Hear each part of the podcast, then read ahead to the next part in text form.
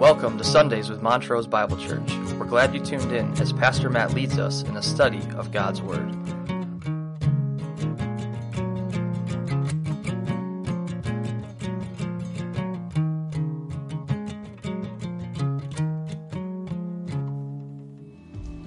Well, good morning. It's really great to see you all here this morning as we worship the Lord. Two weeks ago, um, I had the opportunity to speak, and we began to look at Second Peter. If you'll recall, the letter has a little bit of controversy around it, and it had a difficult time even being accepted into the canon. Um, first of all, the authorship was in question. Uh, many questioned whether Peter actually wrote this letter. Um, some of that had to do with the fact that it is in a different style. Now, I don't think we can appreciate that difference in style because we're looking at a, a copy that's translated into another language. But in its original language, there were differences in style in the writing. The second thing that was in question was who was it written to? Now, there is no clear indication of who it was written to. Now, we do assume, and we've come to the conclusion that this was written to a, a body of believers, one single church. This is a little bit different than 1 Peter, which was written to a group of churches. So it has a little bit of a different flavor, perhaps, because of who it was written to. We also can't date it. Um, it's Second Peter, but we can't assume that Second Peter means chronologically it fell after First Peter. In fact, it may very well have preceded it. In Second Peter, there is a reference to a prior letter, and we also don't want to assume that that was First Peter that he's talking about in that referral.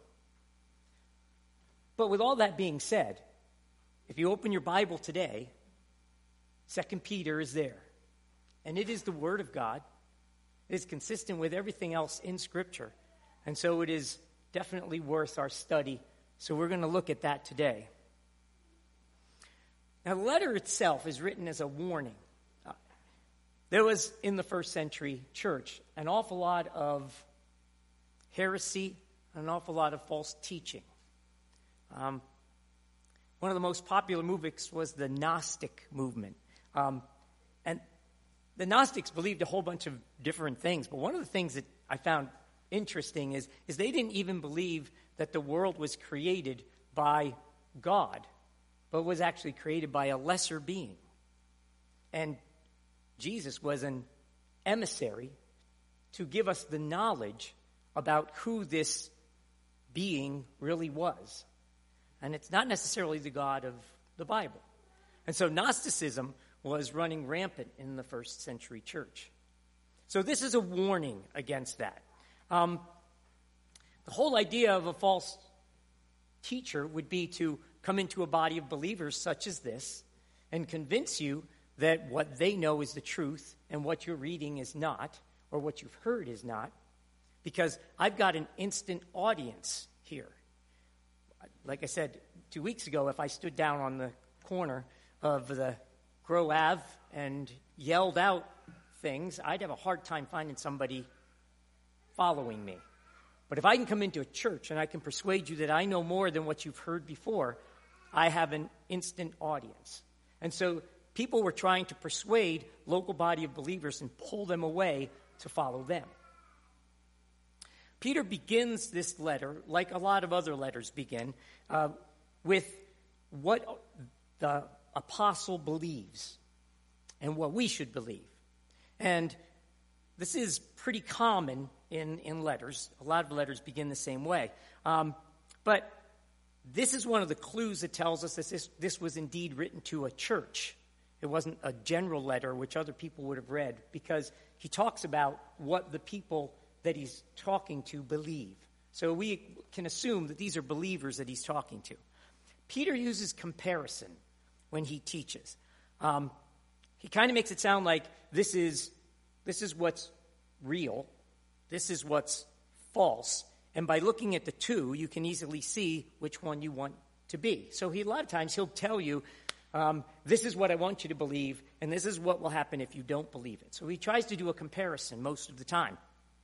So he gives us a picture of what our faith is supposed to look like in the beginning of Second Peter. He talks about comparing our faith, our fruitful walk, to someone who doesn't have that walk. And he begins with the idea of faith. It's the starting point for everything in our Christian walk is faith.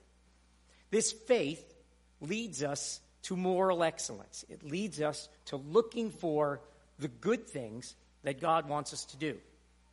The place we find that is in the Bible.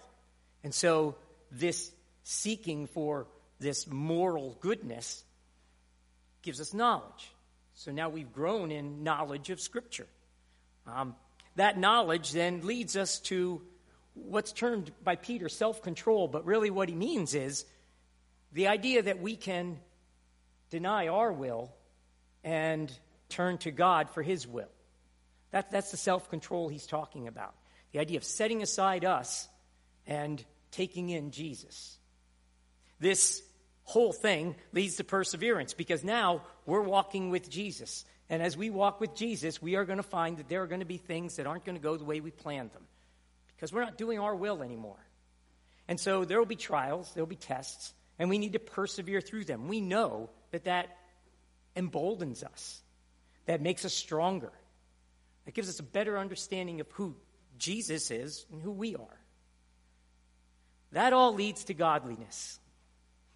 The idea that someone sees you and goes, I can, I can see that in them.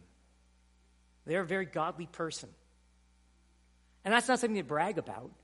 That's just something that someone can notice. You get to that point where your walk is easy for people to see. That leads to kindness to one another.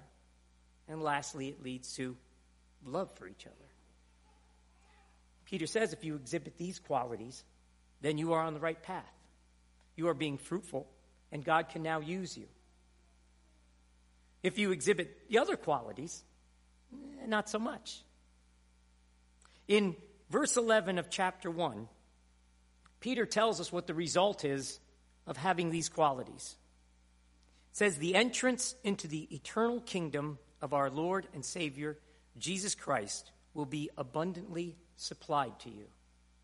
And that's certainly something we should be striving for. Now, the verse that we're going to start with today, verse 12, um, this one starts with a therefore. And we always talk about therefores. Uh, and what it means is what we've already seen or heard is now going to be quantified, if you will, for lack of a better word. So, because of this, this is something that I need to teach you or this is something I need to say, or this is some direction we need to go. All because of the things that he's already told us. Um, so let's begin. Let's look at today's scripture, 2 Peter chapter 1, verses 12 to 21. Therefore, I will always be ready to remind you of these things, even though you already know them and have been established in the truth which is present with you. I consider it right as long as I am in this earthly dwelling, to stir you up by way of reminder, knowing that the laying aside of my earthly dwelling is imminent, as also our Lord Jesus Christ has made clear to me. And I will also be diligent that at any time after my departure, you will be able to call these things to mind. For we do not follow cleverly designed, devised tales when we made known to you the power and coming of our Lord Jesus Christ but we were eyewitnesses of his majesty. For when he received honor and glory from God the Father, such an utterance as this was made to him by the majestic glory. This is my beloved Son, with whom I am well pleased. And we ourselves heard this utterance made from the heaven when we were with him on the holy mountain. So we have the prophetic word made more sure, to which you do well to pay attention, as to a lamp shining in a dark place until the day dawns and the morning star rises in your hearts. But know this, first of all, that no prophecy of Scripture is a matter of one's own interpretation. For no prophecy was ever made by an act of human will, but men, moved by the Holy Spirit, spoke from God. Let's pray. Heavenly Father, we do thank you for your word and, and Lord, for the opportunity to study your word here this morning. May the words spoken here today be your words. May your truth ring clear. May we take these truths, apply them to our lives, that we might grow closer to you and exalt you with our lives. It's in your Son's name we pray. Amen.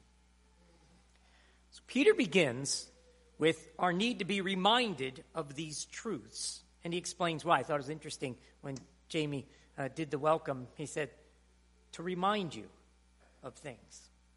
That's very important. The idea of reminding the early church of the faith that would bind them together is not only found in Peter's writings, but it is found in many other places. One example is Philippians. In Philippians chapter 3, verse 1, Paul writes, Finally, my brethren, rejoice in the Lord. To write the same things again is no trouble to me, and it is a safeguard to you. Now, Peter begins with a very similar verse in verse 12. He says, Therefore, I will always be ready to remind you of these things, even though you already know them and have been established in the truth which is present with you. Peter is writing a letter as his reminder, just like Paul's.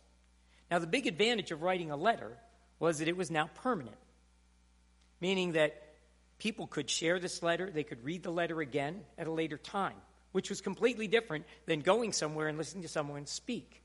So they were making this reminder permanent by writing this letter. Now you might say, why do we need to hear it again? Why, does someone need to keep telling us these things? Well, the simple answer is we're human. And we need to hear it again and again and again. Think about this way baseball players professional baseball players, you would think that they would know if there are runners in first and second and a ball is hit to the outfielder, the only play that could possibly be made is going to be at home plate, two bases ahead of where the biggest runner is, second base. But you know what? They practice that. If you ask them, where does the ball go? They can tell you, but they still practice it. They practice it so it becomes second nature, so they don't even have to think about it. Wouldn't that be a great way for us to apply Scripture to our life as second nature without even thinking about it? If you asked me this morning about the music that we were going to play, do you know that song? I know it. Well, yeah, but if you tried to convince me that it was in a different key, I probably would go, oh, well, maybe it is. And oh, are we supposed to repeat that chorus or not? Well, oh. So you could convince me that I didn't know. And you know, that's what that false teacher is trying to do. So if we aren't reminded all the time about all of these things that Peter's writing about, we are going to fall prey to false teachers and people who are going to be trying to sway us in whatever way they can. So, Peter realizes our need to be reminded of these things because they're crucial to our eternal life, just as he shared before this. And they're much more important than baseball or music. We quickly concede that, so I think that we should probably try to apply that to our Christian walk also. We should never tire of such a reminder. Hearing the basics of our Christian faith should make us rejoice to hear them. Now, I'm not a big amener. I kind of amen quietly uh, in my seat. But that amen that I hear somebody say joyously when I say, you know, Jesus died for me, and someone yells amen, that's someone who is joyful about that reminder of what Jesus did. And that's where we should be. We shouldn't be sitting there going, okay, I know that because we need to be reminded.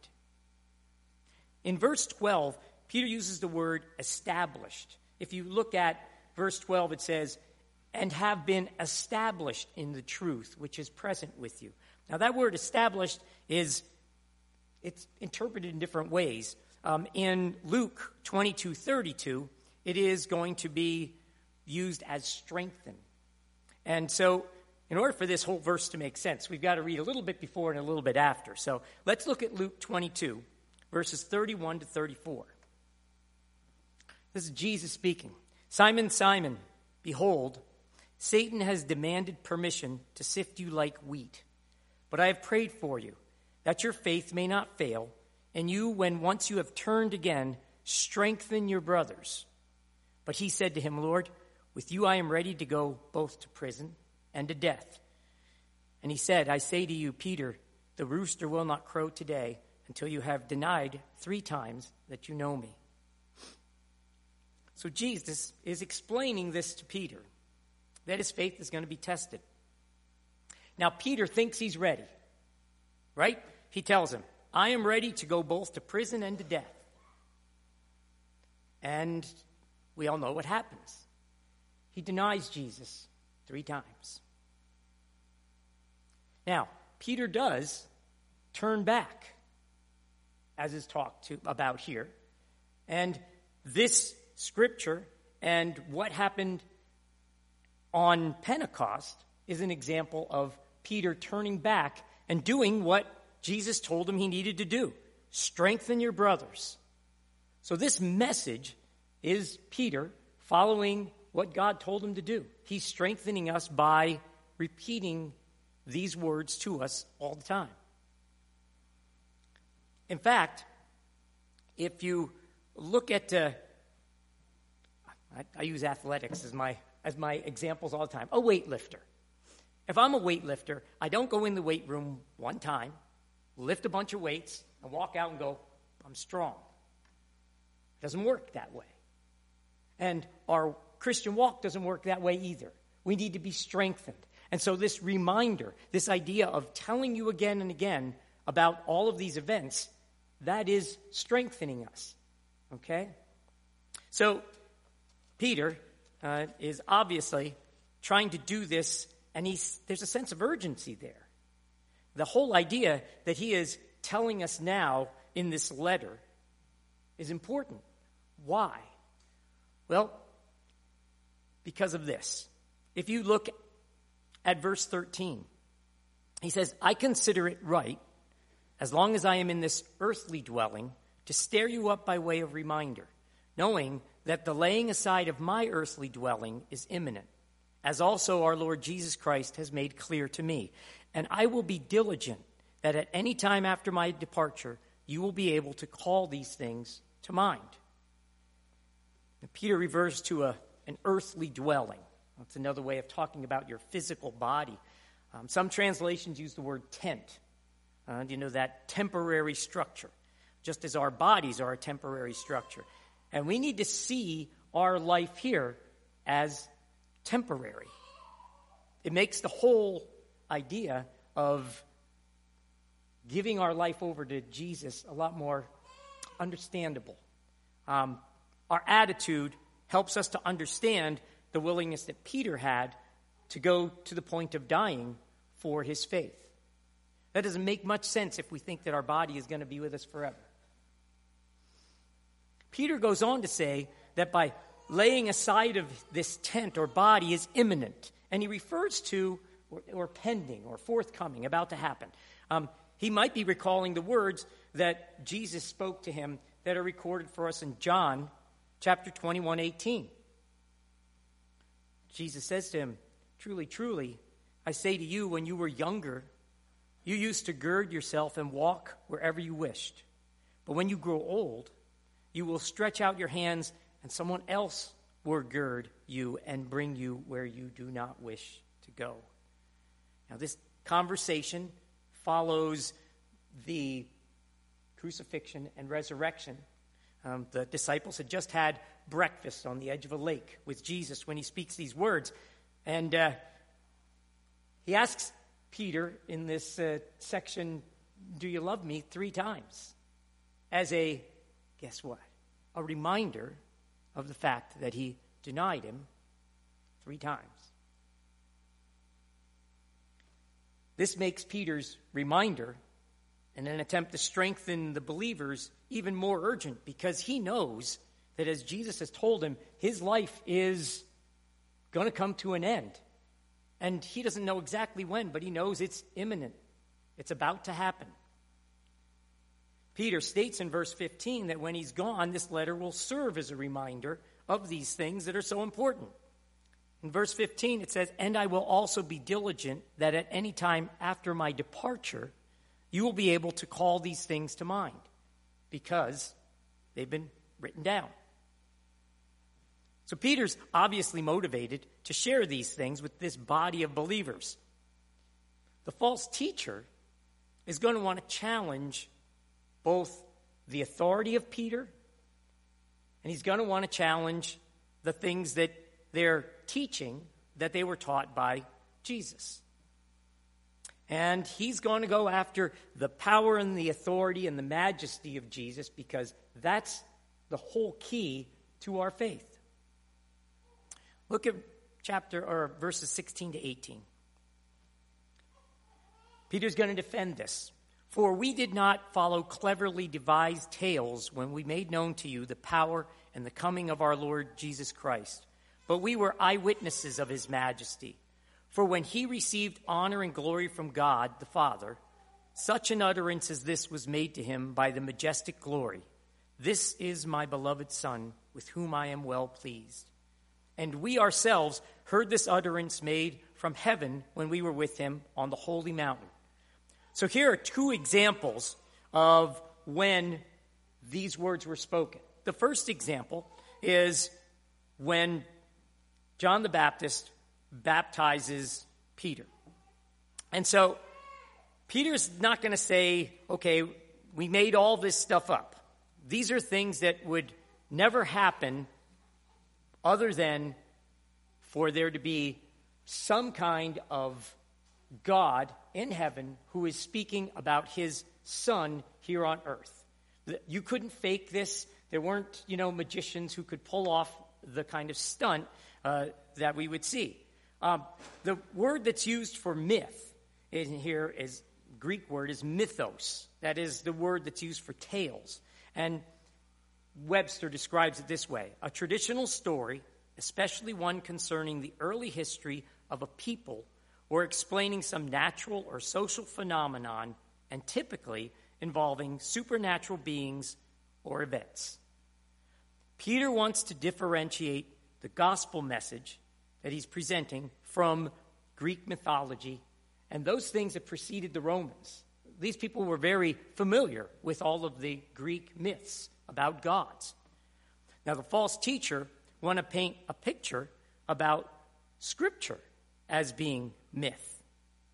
So when Peter recalls this baptism of Jesus by John the Baptist, this was an event that was not only witnessed by him and by the other apostles, it was, it was seen by all sorts of people. And the, the thing about this is it, it wasn't a miracle of Jesus. Many people had watched Jesus display his control over nature and life and death. But this wasn't Jesus' miracle. No, this was God. This was God's very glory and voice from heaven, evident to the crowd, as He, God the Father in heaven, testified to the legitimacy of the claims of Jesus and His apostles. Matthew 3 16 to 17 is our record of this event. After being baptized, Jesus came up immediately from the water, and behold, the heavens were opened, and he saw the Spirit of God descending as a dove and lighting on him.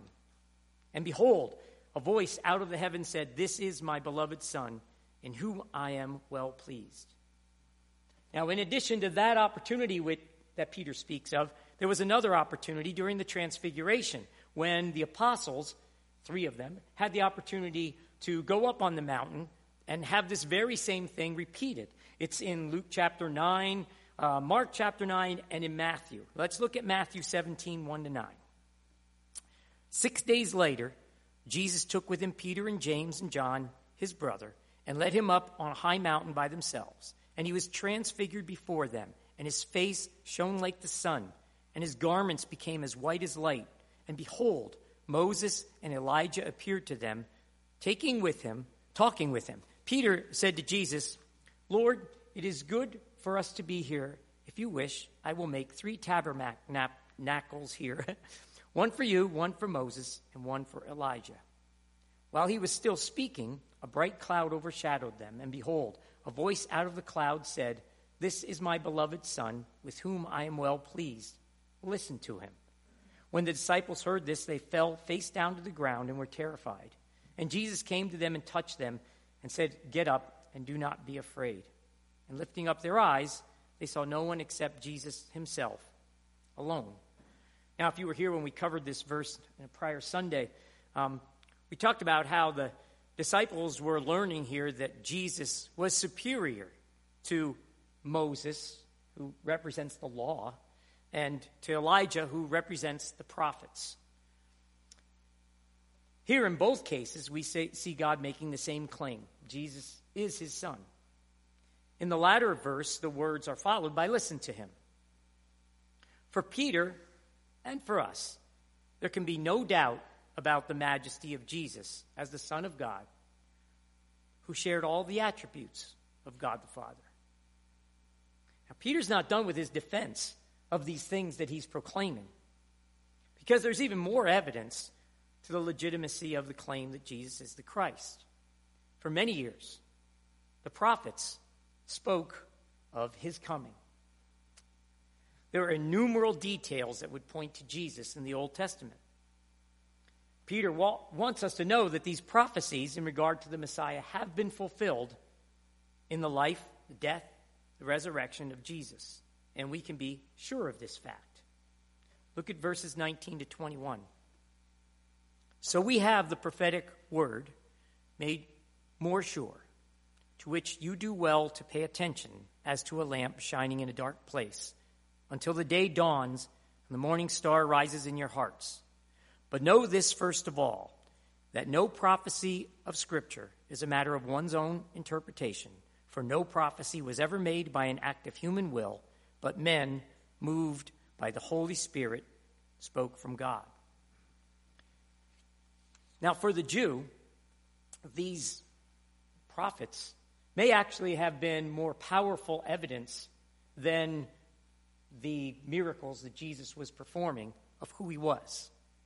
You have to remember the Old Testament testimony is probably very assuring to the Jewish believer. And so perhaps this letter was written to Jewish believers. But even if it wasn't, what, how do the Old Testament prophecies assure our faith? Well, first and foremost, the Old Testament is the Word of God. The references to the Messiah have the same authority for us as does the New Testament.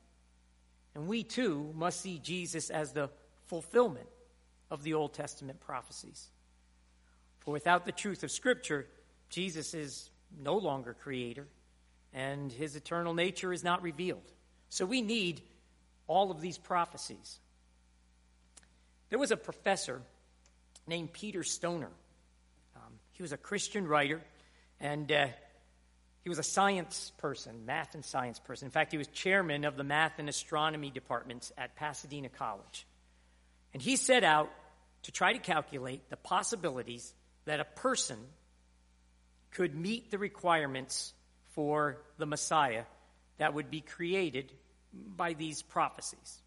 Now, I looked around and found that the number of prophecies that I that were in the Old Testament probably were somewhere in the neighborhood of 322 references to Jesus. So he started with eight small prime requirements that someone would have to meet in order to be the Messiah that's spoken of in the Old Testament. His math led him to an astounding number. This is eight requirements. Liz, put that number up. The chance of a person meeting eight of those requirements, according to his math, is 1 in 100 quadrillion. I don't even know how long it would take you to count to a quadrillion. You might not get there in your lifetime. It's a huge, huge number. And he didn't stop there. He went on and he got to 48 of the prophecies. In order to meet 48 of the prophecies, this would have been a number that had, instead of 17 zeros, would have had 157 zeros behind it. I didn't have the I didn't want to make Liz put up 157 zeros on the screen for you, but I assume he would have, she would have had to used some very small type to do that. So, the whole idea that someone could fake being the Messiah based on all of these prophecies is foolishness. No, the only one that met those requirements and met all of them was Jesus. And that means he truly is the Son of God. Now, we need to distinguish here a little bit between convincing someone of their faith and actually where their faith comes from. Because all of this stuff, all these numbers and, and all of the stuff that Peter is saying, really isn't the thing that causes us to have faith. In 1 Peter chapter 1, verses 1 to 4, Peter writes this To those who reside as aliens, scattered throughout Pontus, Galatia, Cappadocia, Asia, Bithynia, who are chosen according to the foreknowledge of God the Father by the sanctifying work of the Spirit to obey Jesus Christ and be sprinkled with his blood, may grace and peace be yours in the fullest measure. Blessed be the God and Father of our Lord Jesus Christ, who according to his great mercy has caused us to be born again to a living hope through the resurrection of Jesus Christ from the dead, to obtain an inheritance which is imperishable and undefiled and will not fade away, reserved in heaven for you. So these assurances aren't for someone who's not a believer, trying to convince them to be a believer. These assurances are for us, for the church to assure us, to remind us. We need faith in order to be assured about our faith. Faith comes first. Peter's intention then in writing in Peter 2, as he states, is he wants to remind us. He wants us to keep our eyes on what matters most, pushing aside the things that don't matter in order to move ahead in order to attain these qualities that he just talked about in verse 5 through 7 faith, moral excellence or goodness, biblical knowledge, self control, the ability to, to accept God's will and not our own. All of these things that he, that he tells us about perseverance, godliness they are all things that he wants us to get as we move through our Christian walk. And he says that if you aren't there, you're short sighted. If you aren't on one of these things, working on one of these things, then you are a short sighted Christian. And we don't want to be that.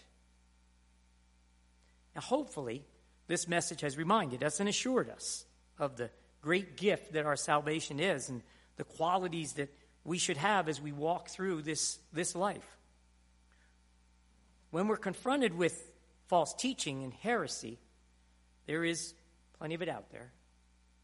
We're to be reminded of the truths that are shared with us in Scripture, in, in this place in particular, and cling tightly to them so that we can't be influenced by any false teaching. Amen? Let's pray.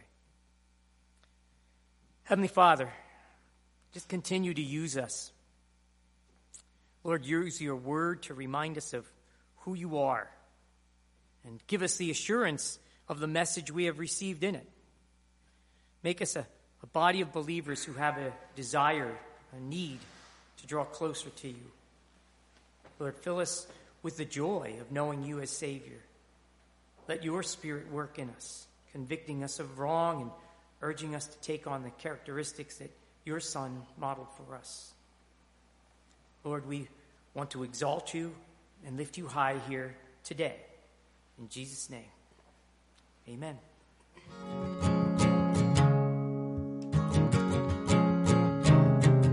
We trust you were challenged by the word of the Lord and invite you to join us again if you'd like to learn more about our ministry in Montrose or want to connect with Pastor Matt.